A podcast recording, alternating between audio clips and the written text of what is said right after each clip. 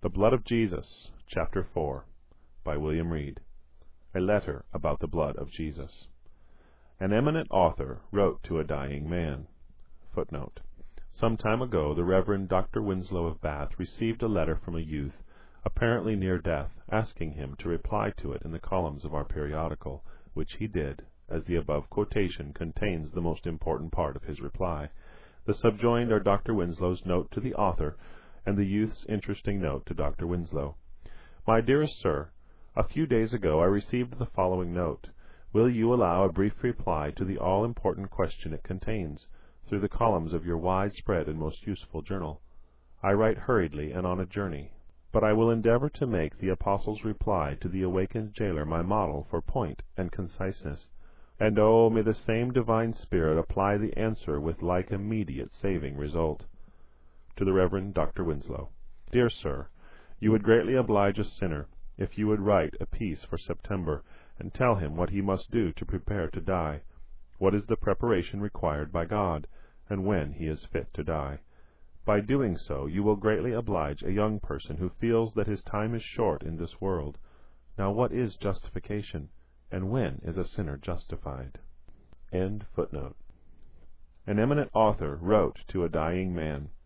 I urge you to cast yourself at once, in the simplest faith, upon the Lord Jesus Christ, and you shall be saved. All your true preparation for death is entirely out of yourself, and in the Lord Jesus.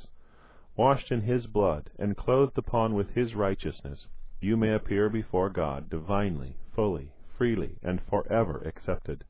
The salvation of the chief of sinners is all prepared, finished, and complete in Christ. Ephesians 1:6, Colossians 2:10.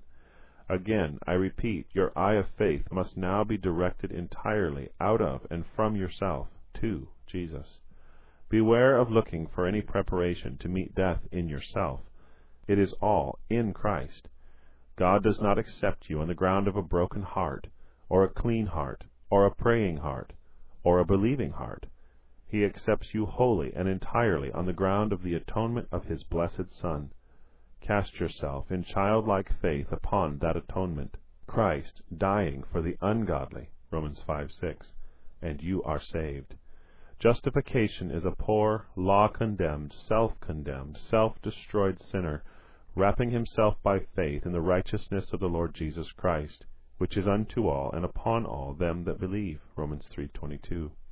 He then is justified, and is prepared to die, and he only, who casts from him the garment of his own righteousness, and runs into the blessed city of refuge, the Lord Jesus, and hides himself there from the revenger of blood, exclaiming in the language of triumphant faith, There is now no condemnation to them that are in Christ Jesus. Romans 8:1.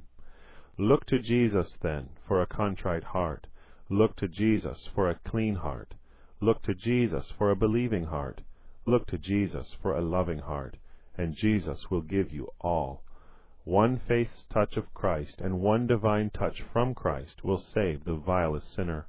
Oh, the dimmest, most distant glance of faith, turning its languid eye upon Christ, will heal and save the soul.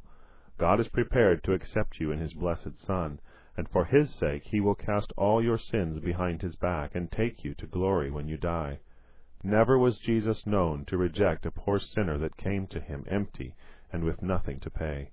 God will glorify His free grace in your salvation, and will therefore save you just as you are, without money and without price. Isaiah 65:1.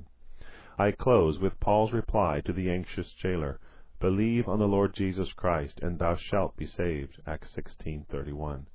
No matter what you have been or what you are, plunge into the fountain opened for sin and for uncleanness, Zechariah 13:1, and you shall be clean, washed whiter than snow, Psalm 51:7.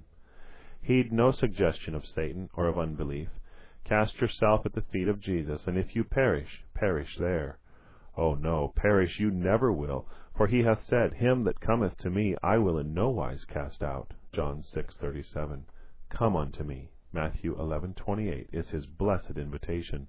Let your reply be, Lord, I come, I come, I come. I entwine my feeble, trembling arms of faith around Thy cross, around Thyself, and if I die, I will die cleaving, clinging, looking unto Thee. So act and believe, and you need not fear to die. Looking at the Savior in the face, you can look at death in the face, exclaiming with good old Simeon, Lord, now lettest thou thy servant depart in peace, for mine eyes have seen thy salvation. Luke 2:29. May we, through rich, free, and sovereign grace, meet in heaven, and unite together in exclaiming, Worthy is the Lamb, for he was slain for us.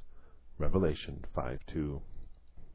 How glorious is thy name through all the ransomed host, O worthy Lamb who came to seek and save the lost. Thou art beyond compare, most precious in our sight, than sons of men more fair and infinite in might. Thy perfect work divine makes us forever blessed. Here truth and mercy shine, and men with God do rest.